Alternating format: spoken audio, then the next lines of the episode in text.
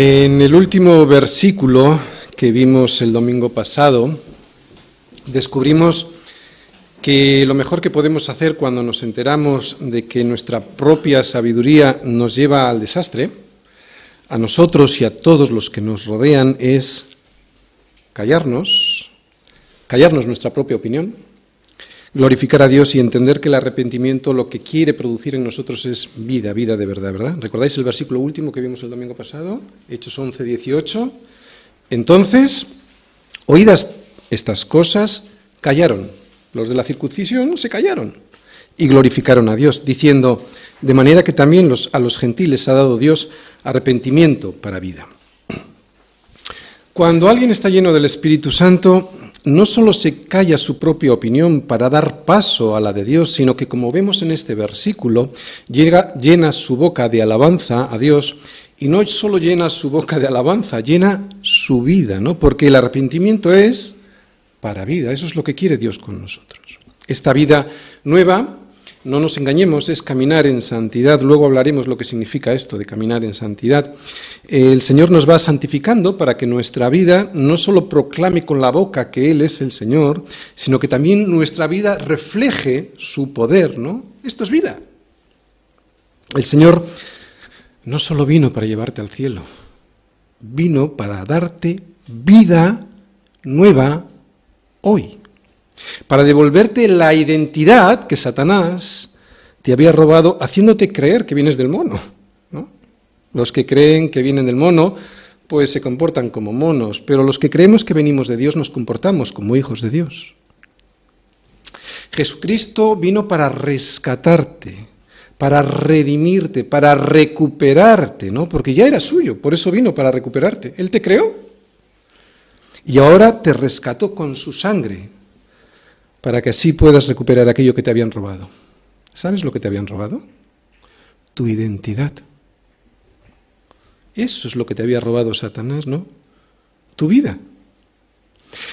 Yo no, os puedo decir eh, títulos de películas en concreto, pero he visto así alguna película un poco por encima, de esas películas en las que al protagonista le roban la identidad.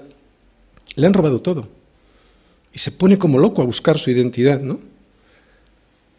Jesucristo, como decimos, vino para rescatarte y darte esa identidad que te habían robado. El problema del ser humano, la Biblia lo llama pecado, el pecado es un problema de identidad.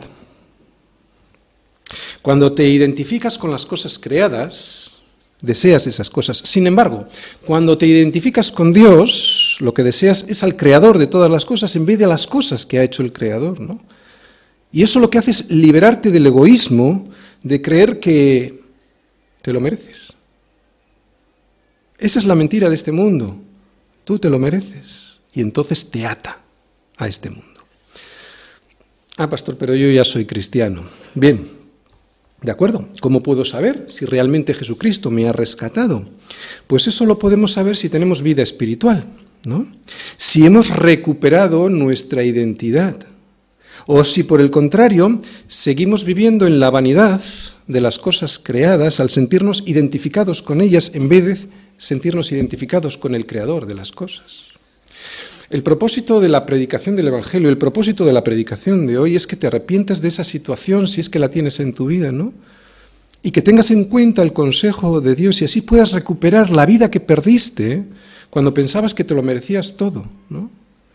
Lo que Dios quiere, pues, es que recuperes tu vida, ¿no? Cuando la perdiste poniendo tu esperanza en tu propio consejo, pensando que eso era lo que te iba a llevar a la vida, ¿no? Y Él lo que quiere darte es su consejo, luego lo vamos a ver más en profundidad. Quiere darte su opinión sobre lo que tú, más que una opinión, es lo que debes hacer en tu vida, ¿no? Y muchas veces lo que hemos hecho en nuestra vida ha sido despreciar eso, ¿no? Desperdiciarlo, desperdiciando los recursos que Dios nos ha dado para que podamos llevar nosotros el propósito que Dios quiere en nuestra vida.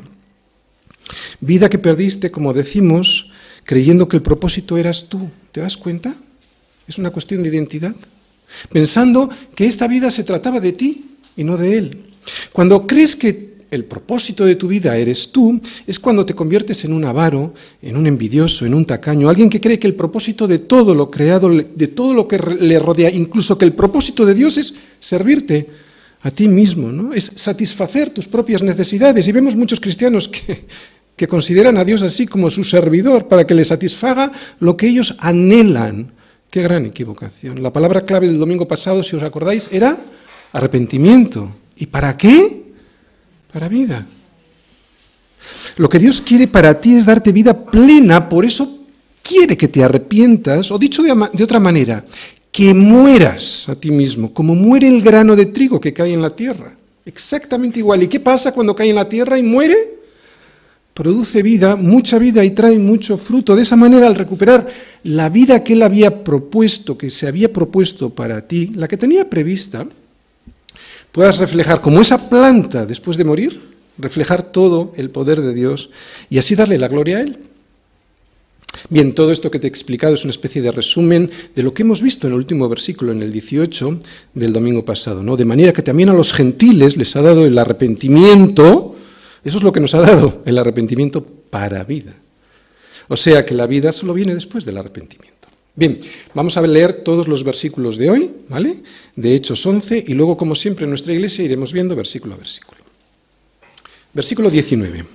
Ahora bien, los que habían sido esparcidos a causa de la persecución que hubo con motivo de Esteban pasaron hasta Fenicia, Chipre y Antioquía, no hablando a nadie la palabra, sino solo a los judíos. Pero había entre ellos unos varones de Chipre y de Cirene, los cuales, cuando entraron en Antioquía, hablaron también a los griegos, anunciando el Evangelio del Señor Jesús. Y la mano del Señor estaba con ellos, y gran número creyó y se convirtió al Señor. Llegó la noticia de estas cosas a oídos de la iglesia que estaba en Jerusalén, y enviaron a Bernabé, que fuese hasta Antioquía. Este cuando llegó y vio la gracia de Dios, se regocijó y exhortó a todos a que con propósito de corazón permaneciesen fieles al Señor.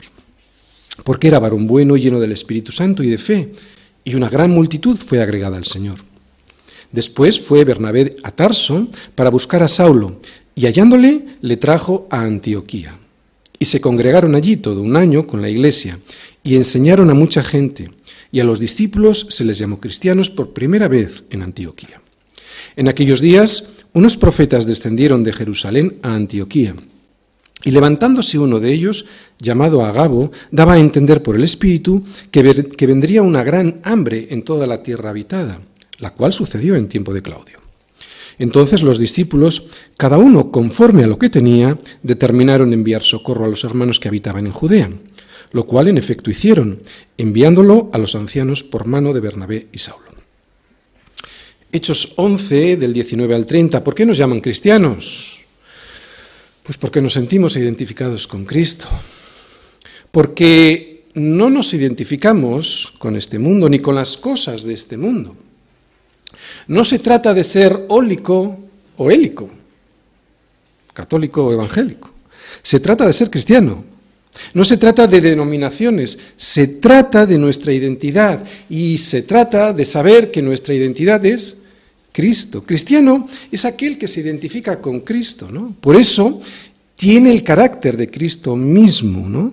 Es seguidor de Cristo y tiene su propio carácter, el de su Padre, el que está en los cielos, y se parece también a su hermano mayor, ¿no? Jesucristo, el primogénito de toda la creación. Así que un cristiano no se identifica con las cosas creadas, te identificas con tu Padre. Por eso un cristiano se parece a su Padre, lo mismo que mi hijo se parece a mí, porque tiene el cristiano el carácter de su Padre. Y tiene ese carácter porque Dios mismo se lo mostró a través de las escrituras, que como hemos dicho antes no venía del mono, por eso ahora no se comporta como un mono, sino que como venimos de Dios nos comportamos como nuestro Padre como un hijo de Dios. Por eso ahora no nos dejamos engañar por el sistema de valores de este mundo egoísta que te dice que si no consigues las cosas que se te proponen vas a ser infeliz, que tienes que buscar lo mejor para ti, que has de buscar la autorrealización, la autosatisfacción. Ese es el gran engaño de este mundo y es porque no tienen la identidad definida, ¿no? Que eso es bueno para ti, que te has de querer más a ti, te dicen. Pero sí es precisamente ese el problema de nuestro mundo, ¿no? Que nos queremos demasiado. Por eso toda nuestra vida se va al abismo, ¿no? Por nuestro egoísmo, por habernos creído la mentira de que tú lo vales. Vemos en ese versículo que fue en Antioquía, donde a los discípulos se les llamó por primera vez cristianos. Hoy vamos a ver qué significa eso de ser cristiano y cómo eso de ser cristiano no tiene nada que ver con ninguna religión, sino, como hemos dicho antes, con una identidad. Vamos a ir leyendo versículo a versículo. Versículo 19. Ahora bien, los que habían sido esparcidos a causa de la persecución que hubo con motivo de Esteban, pasaron hasta Fenicia, Chipre y Antioquía, no hablando a nadie la palabra, sino solo a los judíos. Lucas, después de explicarnos lo ocurrido en la casa de Cornelio, estuvimos viendo hace dos domingos lo que ocurrió en la casa de Cornelio y el domingo pasado también, nos lo explicó Lucas, el escritor del libro de Hechos, y cómo los gentiles habían recibido el Espíritu Santo, vuelve en este versículo un poquito atrás en el tiempo y nos recuerda brevemente, como decimos en este versículo, la situación ocurrida justo después de la muerte de Esteban, ¿no? cuando mataron a Esteban en Jerusalén y que produjo esa muerte el éxodo de estos cristianos judíos hacia territorios cercanos a Jerusalén. Después de la muerte de Esteban, en Hechos 7, ocurrió la persecución de Saulo que vimos en Hechos 8. Debido a esta persecución, el crecimiento de la iglesia en, Jerusalén, que es donde había comenzado, experimentó un parón. Sin embargo, esas personas que habían sido expulsadas por la persecución ¿no? de Saulo empezarían a hablar a muchas personas sobre el Señor Jesús. Lo que pasa es que empezaron a hablar solo a los judíos, ¿no? Y les hablaron del Señor Jesús en diferentes ciudades a las que fueron expulsados por la persecución. En este versículo vemos que algunos de esos pasaron hasta Fenicia, Chipre y Antioquía. Pero observamos que solo, ¿veis? Hablaban, solo hablaban a judíos que vivían en esas ciudades, no hablaban a gentiles.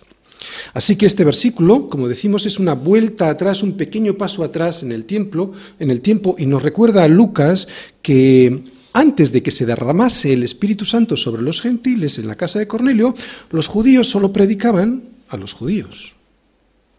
Pero, y es lo que vemos en el siguiente versículo, versículo 20, pero había entre ellos unos varones de Chipre y de Cirene, los cuales, cuando entraron en Antioquía, hablaron también a los griegos, anunciando el Evangelio del Señor Jesús. Pero, nos dice Lucas en este versículo, había entre ellos unos varones de Chipre y de Cirene. Esto significa que, alguno de estos judíos helenistas que habían sido expulsados de Jerusalén por la persecución que antes habíamos comentado y que eran de Chipre y de Cirene, llegaron hasta Antioquía estos cristianos judíos, además de predicar de Jesucristo a los judíos, resulta que empezaron a predicar también a los griegos, o sea, a los gentiles, a gentiles que vivían en Antioquía. Es lo que nos dice este versículo. Antioquía era una ciudad muy grande. De hecho, era la tercera ciudad en importancia del Imperio Romano.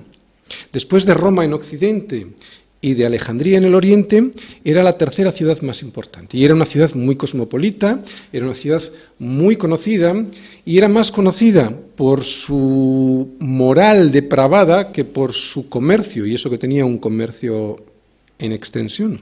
Antioquía, pues, más que por sus virtudes, era conocida por sus vicios. Versículo 21. Y la mano del Señor estaba con ellos y gran número creyó y se convirtió al Señor. Es un versículo corto, pero muy importante, por eso me voy a quedar un ratito en este versículo. Tiene dos partes y en español las vemos divididas por una coma. La primera parte, vemos que Lucas no le atribuye a estos misioneros, sí, misioneros vamos a llamarles, no les atribuye a ellos el éxito de las numerosas conversiones, sino solo a Dios. Dice, y la mano del Señor estaba con ellos. ¿no? Y es que lo que encontramos siempre en la Biblia es que siempre se trata del Señor, no de mí. Pero esta primera parte del versículo, aun siendo esto lo más importante, no es lo que más me llama a mí la atención. Lo que más me llama a mí la atención es lo siguiente. ¿Quiénes son ellos? Ellos son cristianos normales, como tú y como yo. En este, en este momento, en este punto de hechos, la iglesia de Hechos, empieza a mostrar ya síntomas de madurez. Ya no solo es cosa de Pedro, ya no solo es cosa de Juan, ya no solo es cosa de los diáconos, como hemos visto, de Felipe o de Bernabé, a los cuales hemos visto trabajar hasta el día de hoy. No, ahora la iglesia comienza a funcionar como un cuerpo. No sé si te das cuenta de lo que quiero decir. Hay un momento en la iglesia en la que hay que despertar.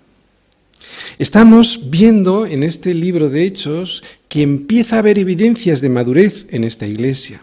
Los discípulos empiezan a funcionar como verdadero cuerpo en esta iglesia. Y esto también es para ti, para mí hoy. Jesucristo no se da a conocer al mundo por medio de una persona. Se da a conocer a través de su iglesia como cuerpo. Así que cuando había situaciones en las que un solo hombre tiene todo el mando en la evangelización de esa iglesia es por dos cosas o por una de ellas, o porque ese hombre está enfermo de protagonismo, o porque es esa iglesia la que está enferma de postración. El libro de los Hechos nos está enseñando hoy algo, que esta iglesia que estamos viendo en Hechos, cada discípulo tomó su lugar en el cuerpo, en el cuerpo de Cristo y se puso a funcionar como miembro de ese cuerpo. ¿Me estás entendiendo? ¿Sabes lo que te quiero decir? Dios te dio recursos, tu casa, tu coche, tu dinero, tu tiempo, tu salud. ¿Eres consciente? ¿Sabes cuánta gente hay malita y está enferma en el hospital? Te vuelvo a repetir lo que te ha dado Dios, tu casa, tu coche, tu tiempo, tu salud. Dios te dio recursos, no para que los gastes en ti porque tú lo vales, que es lo que nos enseña este mundo. ¿Te das cuenta cómo es una cuestión de identidad? Sino que te los dio para que los uses en la extensión de su reino. Cuando entiendas esto y empieces a hacer esto que entiendes, entonces verás que tu vida cobra sentido, verás que el rescate de Jesucristo, aquel que hizo derramando su sangre en la cruz por ti, tiene sentido, fue efectivo, fue efectivo no solo para cuando te mueras, sino que es efectivo incluso ahora, cuando estás viviendo y vives una vida, deberías de vivir una vida plena. Mira, cuando uno es un bebé solo se ha de preocupar de comer, de alimentarse mucho, ¿no? De dormir mucho y de chillar y llorar mucho por las noches para despertar a sus papás. Pero después cuando alguien ha crecido y ha crecido sano, ¿de acuerdo? Yo quiero subrayar esto, cuando ha crecido sano, empieza a demandar a hacer algo con ese cuerpo que ha desarrollado. Si no hace nada con ese cuerpo que ha desarrollado comiendo, pues su vida será como la de un parásito. Un parásito que solo sabe vivir de sus papás y cuya vida no encuentra ningún propósito. Así que lo mismo le pasa al cristiano, ¿no? Al, principio es normal solo comer y meditar en eso que has comido, que es la palabra, ¿no? Para que te aproveche y puedas crecer. Pero después de crecido, si continúas tu vida como la de un parásito, ¿no? Comiendo y engordando lo que comes, porque lo que comes no lo gastas en su reino, vivirás enfermo. Y te aseguro que vivir enfermo, te lo aseguro, no es vivir de verdad. Cuando hablo de enfermedad no estoy hablando de tres días de catarro, hablo de una enfermedad fuerte. ¿De acuerdo? Vivir enfermo no es vivir de verdad. Y así viven muchos cristianos. Yo creo que en esta iglesia lo estamos entendiendo perfectamente y este entendimiento al ponerlo por obra nos está dando vida que muchos no habíamos experimentado antes y que tampoco nos habíamos ni imaginado que, que pudiese existir esta vida. Así que te animo a que entiendas que la voluntad de Dios no es que parasites el Evangelio, sino que seas protagonista de la extensión de su reino. Eso es lo que quiere Dios para tu vida. Por eso Él no envía ángeles para predicar, te envía a ti. ¿Recuerdas la visión de Cornelio? Le envió un ángel, pero no le predicó ese ángel el Evangelio. ¿Por qué? Porque él no estaba creado para eso. Él le dijo que vendría alguien, Pedro, a decirle unas palabras por las cuales tendría vida. Era la predicación del Evangelio. Así que no envía ángeles. Tú estás creado para contar todas sus obras. Bien, hemos visto la primera parte de este versículo, vamos a ver a la segunda. En la segunda parte de este versículo es donde se encuentra el secreto del reino de los cielos. Dice así, y gran número creyó y conjunción copulativa quiere decir que sin la otra parte no vale nada la primera, se convirtió al Señor. Bien, vamos a ir un momentito a Hechos 9, simplemente es un poquito detrás, Hechos 9, a la conversión de Saulo, porque es ahí donde vamos a ver estas dos palabras que yo he subrayado en este versículo, ¿vale? Creer y convertirse. Fíjate, ¿Dónde puede encontrar este pastor esas dos palabras en Hechos 9? Pues ya verás cómo las encuentras. Mira, Hechos 9, 4. ¿Vale? Iba hacia Damasco, ¿recordáis? Eh, Pablo, mejor dicho, Saulo, eh, persiguiendo a los cristianos, y dice el versículo 4, y cayendo en tierra, oyó una voz que le decía, Saulo, Saulo, ¿por qué me persigues? Él dijo, aquí viene la primera palabra, ¿vale? Aquí viene la palabra creer. Él dijo, ¿quién eres, Señor? y le dijo, yo soy Jesús, a quien tú persigues, dura cosa te es dar coces contra el aguijón. Aquí Pablo, ¿Saulo qué hizo? Creyó quién era Jesús, ¿vale? Si se hubiera quedado ahí, Saulo no hubiera mejorado mucho. Fíjate el siguiente versículo. Él temblando y temeroso dijo, Señor, aquí ya había, creído, ¿vale? ¿Qué quieres que yo haga? Y el Señor le dijo, levántate, etcétera, etcétera, etcétera. Y esta es la segunda parte, ¿no? ¿Quién eres, Señor? ¿Y qué quieres que yo haga? son la clave para empezar a vivir el reino de verdad. Creer y convertirse son la clave para vivir el reino de los cielos.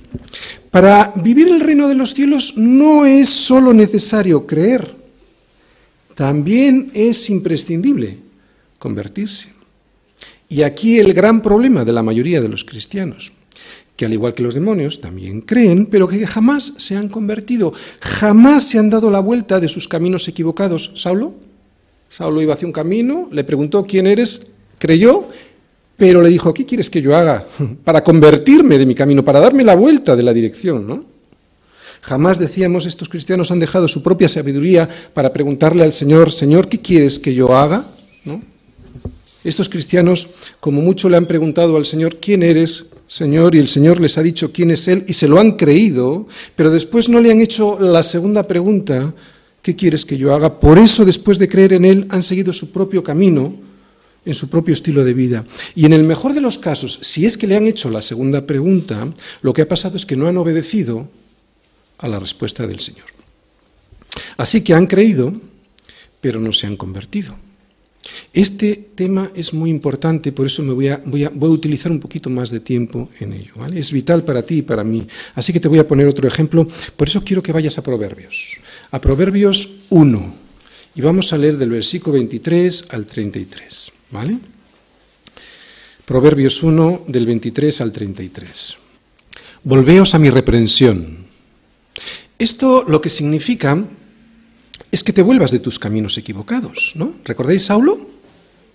Vuélvete de tus caminos equivocados y aceptes su sabiduría y su conversión. Luego seguimos, ¿eh? La conversión no nos habla de un cambio, esto es muy importante. Mira, la conversión no nos habla de un cambio de comportamiento sin más. Eso es imposible. La conversión no te habla de que seas bueno para acercarte a Dios. Eso no es posible mantenerlo en el tiempo. ¿no? no puedes y punto. En tus fuerzas es imposible. De hecho, como mucho lo consigues un día, dos, tres, los mejores llegan a la semana, pero no puedes mantenerlo en el tiempo. De lo que habla la conversión es de un cambio de propósito, un cambio de dueño, un cambio de identidad. Saulo iba con un propósito, ¿sí?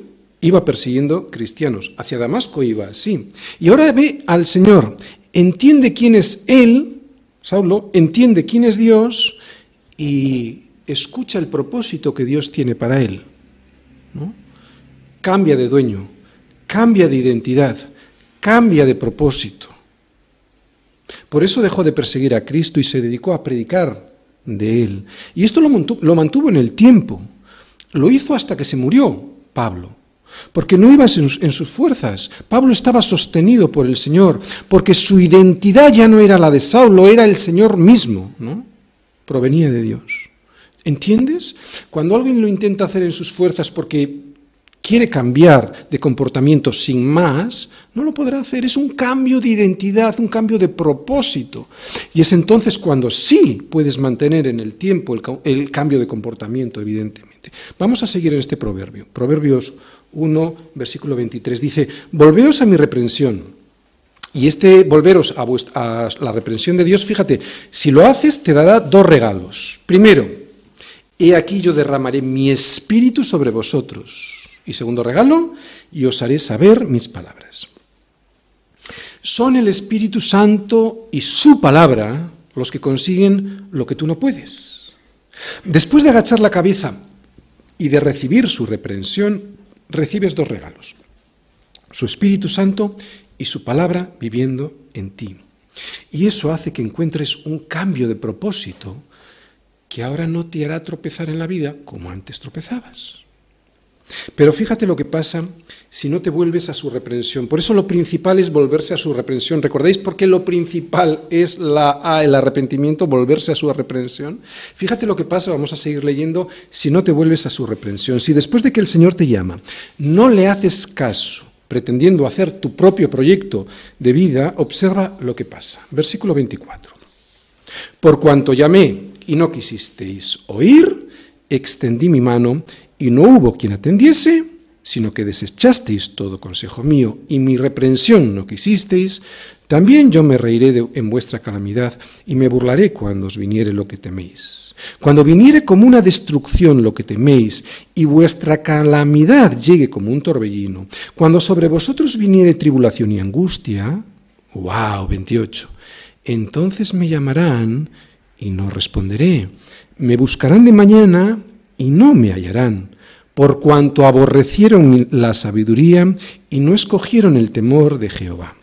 No quisieron mi consejo y menospreciaron toda reprensión mía. ¿Qué dice el versículo 31? Comerán del fruto de su camino, quiero que subrayes ese su camino, y serán hastiados de sus propios consejos, porque el desvío de los ignorantes los matará. No los va a matar Dios, los va a matar su propio consejo. ¿Entiendes por qué te digo que subrayes sus? Repito el 32, porque el desvío de los ignorantes los matará y la prosperidad de los necios los echará a perder. ¿Sabes lo que significan todos estos versículos? Todos estos versículos lo que significan es que Dios no puede ser burlado. Que aunque te parezca que todo vaya muy bien en tu vida, eso lo único que demuestra es que Dios es muy grande en misericordia. Dios no castiga a nadie, y lo vemos en estos versículos. Dios lo que hace cuando tú desprecias sus consejos es dejarte ir por tus propios caminos para que averigües hasta dónde puedes llegar sin Él, ¿no? Y claro, sin Él, a donde llegas es a donde vemos que llega esta gente, ¿no? En este proverbio. Así que estos males que te vienen no los envía el Señor, sino que te los, te los proporcionas tú con tus propios consejos, ¿no? despreciando el consejo de Dios, su sabiduría, en definitiva. Te castigas tú solito. Mira, la misericordia de Dios está sobre nuestras vidas. En cuanto la misericordia de Dios desaparece de la vida de alguien, no es Dios quien castiga, eres tú solito quien te castigas. Te vas derechito por el desagüe, con tus propios consejos, por tu propia opinión. Sin embargo, versículo 33 de Proverbios, ya terminamos este proverbio, uno dice, mas el que me oyere habitará confiadamente y vivirá tranquilo sin temor del mal. Y esto es lo que nos pasa a los que hemos creído y nos hemos convertido. Que habitamos confiadamente y vivimos tranquilos. Y voy a poner un ejemplo mío. Aunque mi hipoteca me haya dejado al borde de la ruina. Vivimos sin temer nada que nos hagan los malos de este mundo porque sabemos que eso incluso el Señor lo va a permitir con un propósito superior. Esto es sobrenatural. Esto es un milagro. Vivir así es vida y ponlo con mayúsculas. Por eso te digo que el arrepentimiento, que es previo a la conversión, produce vida. Y eso, sabes, lo van a ver todos los que te rodean. Las personas en las que se da una mayor falta de verdadero arrepentimiento, curioso, es en los religiosos. Los religiosos tienen un problema. ¿Sabéis cuál es? No se han convertido, pero han creído. Resulta que el problema suyo es que han creído. Y como han creído, necesitan calmar la conciencia que les está advirtiendo que no va todo bien. Entonces, en vez de hacer lo correcto, ¿no? arrepentirse y convertirse a aquello que han creído, o sea, ¿qué quieres que yo haga, Señor? Entonces hacen cosas religiosas. Ritos litúrgicos en el caso de los católicos, activismo eclesial en el caso de los evangélicos, algo que calma temporalmente su conciencia, pero siguen muertos. Bien, como acabo de decir, esto no solo les pasa a los católicos, ¿no? Esos ritos católicos son muy evidentes y por lo tanto son fácilmente detectables, más difíciles detectarlo en los cristianos, ¿no? Los que realmente son peligrosos y los que más me preocupan a mí son estos ritos en el pueblo cristiano. Son el rito de venir a la iglesia los domingos, pero no ser iglesia el resto de la semana. Es el rito de cantar alabanzas, pero no rendir toda tu vida, toda la semana, en alabanza al Señor, el rito de creer, pero no obedecer a la fe que supuestamente crees. Todos estos ritos religiosos calman tu conciencia, pero no te dan vida. Además, la calman tan temporalmente que cuando sales por la puerta de la iglesia, ¿sabes lo que pasa? Que enseguida te vuelves a comportar de, la misma manera que siempre. El rito religioso calma, pero no produce ni vida, ni paz, ni gozo, ni satisfacción verdadera. El rito religioso narcotiza, pero no da vida, no, da vida auténtica. De ahí el peligro de esas iglesias en las que no se enseña sobre el pecado y sobre el arrepentimiento, porque al no haber conversión verdadera, tu fe, o sea, lo que crees, se convierte en una religión, no se convierte en vida de verdad. Voy a insistir un poquito más sobre esto y enseguida termino. Si tu vida no es como la luz de la aurora, que va en aumento hasta que el día es perfecto, muy probablemente no haya sido justificado. ¿Por qué digo esto? Algo que sabemos mucho en Semilla, ¿no? Porque la gracia que no transforma tu vida es una gracia que muy probablemente nunca haya sido recibida. ¿Lo digo otra vez? La gracia que no ha transformado tu vida muy probablemente haya sido una gracia que nunca has recibido. Vete un momentito a Proverbios 4. Proverbios 4, el 18. O no vayas, no sé, es igual, lo sabemos todo este Proverbios. Proverbios 4, 18. Habla del camino del justo. Y el camino del justo es el camino que ha sido justificado por Cristo, ¿no? No hay justo ni a un uno, ¿no? Ese es el que por fe ha sido justificado en Cristo. Antes de la llegada en Cristo, los judíos y los prosélitos por fe creían en el Mesías, estaban justificados. Ellos eran justos porque estaban justificados. Nosotros, por creer en el que ya vino, en Jesucristo, el Mesías, el mismo, somos justificados por fe en Él. ¿no? Este es el camino del justo, no estoy hablando de un bueno, estoy hablando de un justo justificado por la fe en Jesús. Bien, este proverbio nos dice que la senda de este justo es como la luz de la aurora, que va en aumento hasta que el día es perfecto. ¿Cuándo es el día perfecto? Bueno, cuando seamos glorificados. No va a ocurrir, por supuesto, en esta tierra. Pero mientras tanto, aquí y ahora nuestro camino ha de ir en aumento, ¿no? Hemos de ir caminando en santidad. Oye, y esto tiene mucho sentido común, ¿no? No habría ni que explicarlo. Pero eso es lo que pretende el pecado. Que hasta lo más obvio no lo entiendas para que te pierdas. Por eso hoy con el poder del Espíritu Santo y con todo, con todo mi amor, ¿no? Sabiendo lo que digo, porque de ahí me sacó a mí el Señor, te digo que si tu vida no refleja santidad, que si tu vida no aumenta en santidad como la luz de la aurora, necesitas arrepentirte. Arrepentirte porque aunque hayas creído, sin arrepentimiento no hay conversión y por lo tanto tampoco habrá justificación y por lo tanto no habrá vida eterna. Bien, ¿por qué me he extendido tanto sobre esto? Porque este versículo dice que gran número creyó, punto uno, y se convirtió, punto dos. ¿A quién? Al Señor, no a ninguna religión, ¿verdad? Versículo 22. Llegó la noticia de estas cosas a oídos de la iglesia que estaba en Jerusalén y enviaron a Bernabé que fuese hasta Antioquía. En este versículo vemos otra evidencia de una iglesia que ha madurado. La iglesia de Jerusalén, cuando detecta una necesidad en Antioquía, envía a la persona idónea para que pueda cumplir el propósito de discipular a los nuevos creyentes, a esos que están en Antioquía. ¿no? ¿Por qué digo que Bernabé era la persona idónea?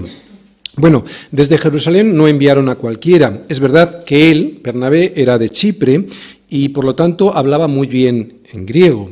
Pero como él, en la iglesia de Jerusalén había otros muchos. Creo que lo que más importa y por lo que mandaron a Bernabé es por lo siguiente. ¿Os acordáis de Bernabé? Dos cosas importantes. Primera, era aquella persona que al descubrir las necesidades de los demás vendió una heredad que tenía y la puso a los pies de los apóstoles. O sea, tenía un corazón sensible ante las necesidades de los demás. Y también Bernabé fue aquella persona que detectó en Saulo un corazón transformado y se arriesgó a presentarle al resto de los apóstoles cuando el resto de los apóstoles le tenían mucho miedo a Saulo ¿no? y huían de él. Así que Bernabé, como su nombre indica, recordáis, el nombre de Bernabé significaba hijo de consolación, le van a enviar precisamente porque es el idóneo para discipular a estos nuevos creyentes en Antioquía. Cualquier iglesia para realizar la labor que se le ha encomendado, y esta es una iglesia, necesita tener Bernabés, gente dispuesta y disponible a realizar la labor que se le ha encomendado. Gente dispuesta y disponible a servir a los demás. ¿Cómo y con qué? Pues con los recursos que Dios te ha provisto. Mi hermano, no te quedes con los, con los recursos que Dios te ha regalado. Quedarte con esas cosas para ti, sin ponerlas al servicio del reino de los cielos, del reino de Dios, solo proviene de un corazón egoísta, de un corazón no regenerado, ¿no? De un corazón que ha creído, pero que no se ha convertido. De un corazón que le ha preguntado, ¿quién eres, Señor? Pero que después de oír la respuesta, no le ha preguntado, ¿qué quieres que yo haga? ¿Qué quieres que yo haga con mi casita? Pues que la abras para tener una célula de discipulado o de oración. ¿Qué quieres que haga con mi coche? Pues que lo uses para traer a alguien a la iglesia que no puede venir, ¿no? Y tú le puedes pasar a recoger. ¿Qué quieres que haga yo con mi soledad? Estoy soltero, soltera, Señor. Pues que hagas vestidos como Tabita. No digo que hagas vestidos, pero entiendes lo que quiero decir, ¿no? Tu soledad seguramente, algo que Dios te ha concedido y que tú lo estás viendo y despreciando como algo malo, Dios te lo ha dado para servir a los demás. ¿Qué hago con mi soledad? Como Tabita, haz vestidos, ¿no? Para las vidas, o enseña a las más jóvenes a cómo tener una relación con Cristo. ¿Ves cómo tienes cosas para dar? Usa los recursos que Dios te ha dado, ¿no? Como hizo Bernabé. Estate dispuesto a ir hasta Antioquía. Eso, estar dispuesto a ir hasta Antioquía, refleja madurez. Versículo 23. Este, cuando llegó, estamos hablando de Bernabé, ¿vale? Cuando llegó y vio la gracia de Dios, se regocijó y exhortó a todos a que con propósito de corazón permaneciesen fieles al Señor. Bernabé, cuando vio la gracia de Dios sobre la vida de los habitantes de Antioquía, hizo dos cosas que vemos en este versículo. Primera, se regocijó y segunda, les exhortó. Regocijo, ¿qué es? Pues te voy a explicar muy brevemente por qué muy probablemente Bernabé sintió regocijo. Los habitantes de Antioquía eran gentiles, ¿no? Y antes de que se convirtieran, muy seguramente disfrutaban de los placeres mundanos de aquella ciudad que yo te he comentado antes, ¿no? terriblemente pagana y depravada. ¿no? En aquella ciudad había un culto a Apolo en un templo que se llamaba de Dafne, y sus ritos consistían en la adoración a este dios a través de unas sacerdotisas que ejercían la, prostitución. O sea, imagínate qué depravación había, ¿no? hasta en lo religioso había prostitución. Y ahora resulta que esa gente que estaba viviendo en esa ciudad estaba a los pies de Cristo. ¿no? Y claro, ver esto produce gozo. ¿No te ha pasado lo mismo que a Bernabé, ¿no? Que cuando alguien llega a la iglesia y se arrepiente de sus pecados y acepta a Jesucristo, se te llena el alma de gozo. Pues esto le pasó a Bernabé, ¿no? Que cuando vio la gracia de Dios, como dice ahí, el regalo de Dios sobre los gentiles de Antioquía, se regocijó. El gozo viene de la gracia. Solo la gracia recibida, y subrayo recibida, produce gozo. ¿Qué es la gracia? Un regalo. ¿Qué pasa cuando a mí me dan un regalo y no lo abro? No lo recibo. Es como si no me hubieran regalado nada. Por eso digo que solo la gracia recibida, recibir la palabra, recibir la gracia, produce gozo. Por eso las personas realmente alcanzadas, realmente convertidas, tienen gozo. Y se manifiesta cuando, por ejemplo, ven a otros alcanzados por la misma gracia. Y también vemos que les exhortó. Y esto significa ánimo, ¿no? Les animó a seguir adelante. Oye, ¿y por qué se regocijó y por qué les exhortó? Pues esto viene en el versículo 24. Versículo 24, porque era varón bueno y lleno del Espíritu Santo y de fe, y una gran multitud fue agregada al Señor. Que era varón bueno no significa que era bueno en esencia, eso nos lo dice la Biblia, bueno no hay ni aún uno, no habla de sus virtudes personales, este adjetivo es una aplicación general y habla de alguien que al estar lleno del Espíritu Santo y de fe produce buenos frutos. ¿De acuerdo? El árbol bueno es aquel que produce buenos frutos. Solo cuando somos regenerados producimos buenos frutos. Esto es lo que significa esta palabra. Por eso se regocijaba, porque estaba lleno del Espíritu Santo. Así que aquí tenemos una forma de detectar si estamos llenos del Espíritu Santo, si nos regocijamos al ver a otros que llegan a Cristo. En el versículo 21 en el que me entretuve tanto, ¿recordáis? Un versículo que estaba dividido en dos partes, decía que creyeron y se convirtieron, las dos palabras. Bueno, pues aquí vemos la siguiente consecuencia. Cuando alguien cree y se convierte, se agrega. ¿De acuerdo? ¿A dónde se agregaron? Dice que al Señor. ¿Cómo puede un ser humano ser añadido a otro cuerpo? Solo hay una forma, siendo un miembro, ¿no? Siendo un miembro de ese cuerpo. No es ser un todo, yo, yo, yo, no es forma de agregarse. Es ser una parte de ese todo que es, en el caso de la Iglesia, el cuerpo de Cristo, o sea, un miembro. Por eso agregarse al Señor es añadirse a su cuerpo, es ser parte de ese cuerpo de Cristo cuya cabeza es el Señor. O sea, que se añadieron a la Iglesia. Añadirse al Señor es agregarse a la iglesia que es su cuerpo. Y esto no implica algo pasivo.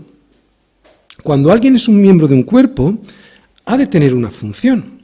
Todos los miembros de un cuerpo tienen una, una función por insignificante que parezca. Así que venir a la iglesia y sentarse es solo eso. Venir a la iglesia y sentarse. Para ser un miembro hay que servir. Eso es lo que hacen los miembros de un cuerpo. El pie le sirve al cuerpo para llevarle a un sitio y el ojo, el ojo le sirve al cuerpo para guiarle a dónde poder ir. Así que te animo a que no te quedes en la superficialidad de venir solo a la iglesia, de ser un visitante y te puedas regocijar en la fertilidad de ser un discípulo, un miembro injertado en el cuerpo de Cristo, alguien que sirve como un dedo me sirve a mí con un propósito. En este caso, un propósito santo, un propósito para Dios, ¿no? Agrégate para que puedas ser fértil. No hay un miembro desgajado del cuerpo que pueda ser fértil, se muere, se pudre, huele mal. Siémbrate en una célula de la iglesia para dar fruto. Como ya hemos dicho, ser miembro es servicio. ¿Y sabes dónde se da el mayor grado de servicio? se debe de dar en el liderazgo.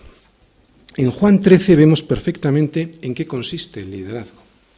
Allí vemos que la autoridad bíblica se define como servicio a los demás. No se, recuerda esto, no se puede tener autoridad si antes no sirves. Es más, no solo si antes no sirves, sino que autoridad implica servicio continuo. Vamos a leer Juan 13 y ya veréis cómo lo vamos a entender muy bien. Allí veremos que la manera de ser líder es ser servidor.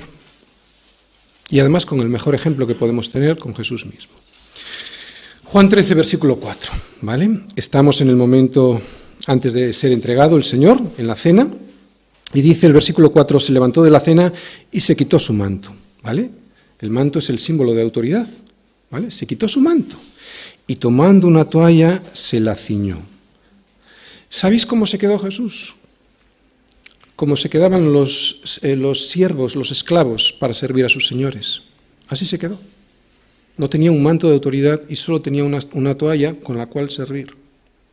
Esto es muy significativo. Gráficamente es muy significativo. Se quedó como un esclavo sirviendo a sus discípulos. Luego, dice el versículo 5, puso agua en un lebrillo y comenzó a lavar los pies de los discípulos y a enjugarlos con la toalla con que estaba ceñido. Vamos al versículo 12 hasta el 15. Dice así. Así que después que les hubo lavado los pies, ¿qué tomó? Su manto. Volvió a la mesa y les dijo, ¿sabéis lo que os he hecho? Vosotros me llaméis maestro y señor, y decís bien, porque lo soy. Pues si yo, el Señor y el Maestro, he lavado vuestros pies, vosotros también debéis lavaros los pies los unos a los otros, porque ejemplo os he dado para que como yo os he hecho, vosotros también hagáis. A nadie que no haya tomado una toalla de servicio se le dará jamás un manto de autoridad. Se lo podrá adjudicar él solito, pero no le será concedido del cielo. Porque en este reino, y la iglesia es el adelanto de este reino, para tener autoridad hay que servir. Versículo 25 y 26. Dice, después fue Bernabé a Tarso para buscar a Saulo y hallándole le trajo a Antioquía. Y se congregaron allí todo un año con la iglesia y enseñaron a mucha gente y a los discípulos se les llamó cristiano por primera vez en Antioquía.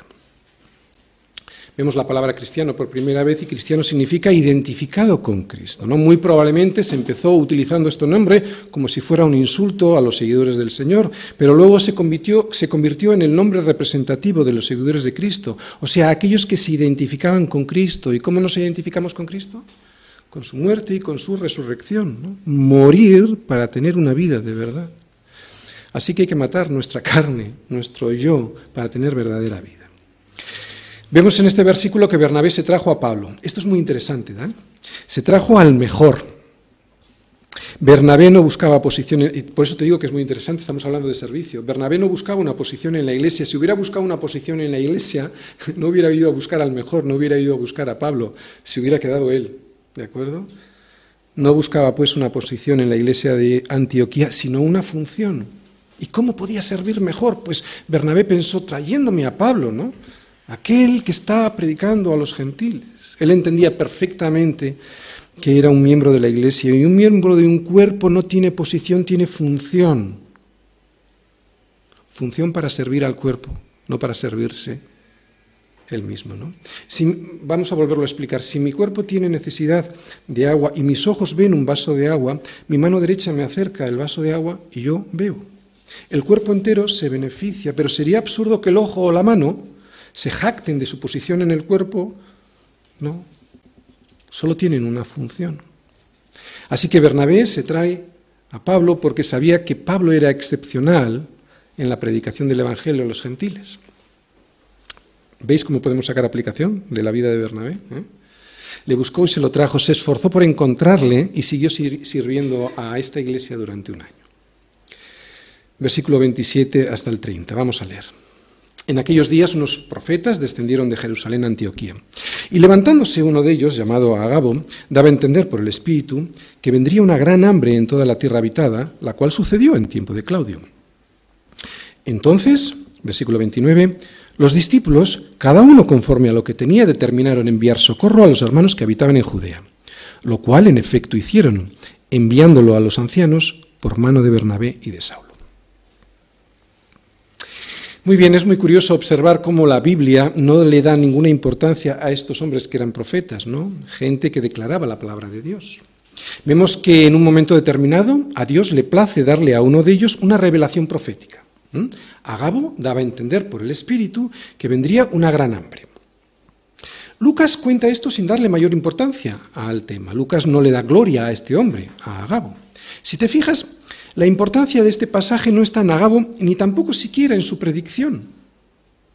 Lo esencial de este suceso, y es en lo que yo me voy a centrar ahora, está en los versículos 29 y 30, y es lo que la gente pasa desapercibido por un problema de corazón, y lo vamos a ver. En los versículos 29 y 30, como tenemos ahí, vemos dos cosas. Primero, determinaron, determinaron, determinaron enviar socorro. Pero no solo lo determinaron, como dice el versículo 30, lo cual en efecto hicieron. No se trata solo de determinar hacer, se trata de terminar lo que determinas, ¿no? lo cual en efecto hicieron. ¿Y cómo lo hicieron? Pues dice ahí que enviando socorro conforme a lo que cada uno tenía. Dios no te va a pedir nada que previamente no te haya dado.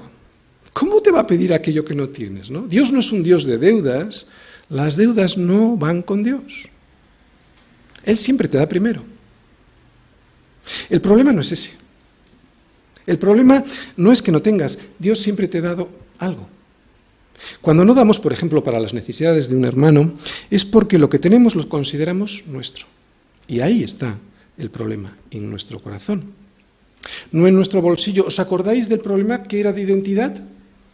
Nos identificamos con las cosas, no con el creador de las cosas, y por lo tanto nos agarran, nos atrapan las cosas. Nuestro problema no está en nuestro bolsillo, está en nuestro corazón. No, no damos porque pensamos que el dinero es nuestro, y es nuestro porque yo lo valgo. Aquí está el problema. La gente al leer este pasaje no se fija en esto, ¿no? Que es lo verdaderamente importante. Se fija en la fascinación del profeta y de la profecía, ¿verdad? Buscan una apariencia de piedad, una apariencia de espiritualidad con la profecía, ¿no? Y se quedan ahí cuando resulta que lo verdaderamente espiritual en este pasaje viene después, ¿no? Lo que sigue a la profecía, lo espiritual es determinaron enviar socorro a los hermanos que habitaban en Judea. Y estos que determinaron enviar socorro, sabes, no eran creyentes. No te sorprendas. No eran creyentes. ¿Qué eran? ¿Qué dice el versículo que eran? Discípulos. ¿Te das cuenta? Si solo hubieran sido creyentes, ¿te acuerdas lo que decía creer y convertirse? Si solo hubiesen sido creyentes, ¿qué hubiesen hecho? Pues lo que dice el versículo 29, determinar enviar socorro. Y se hubieran quedado ahí.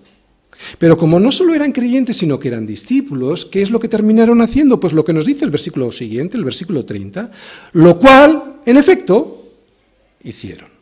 Esto sí lo recalca Lucas, no lo otro, no lo de la profecía. Esto sí es lo que lo recalca Lucas y no tendría por qué haberlo hecho, ¿no?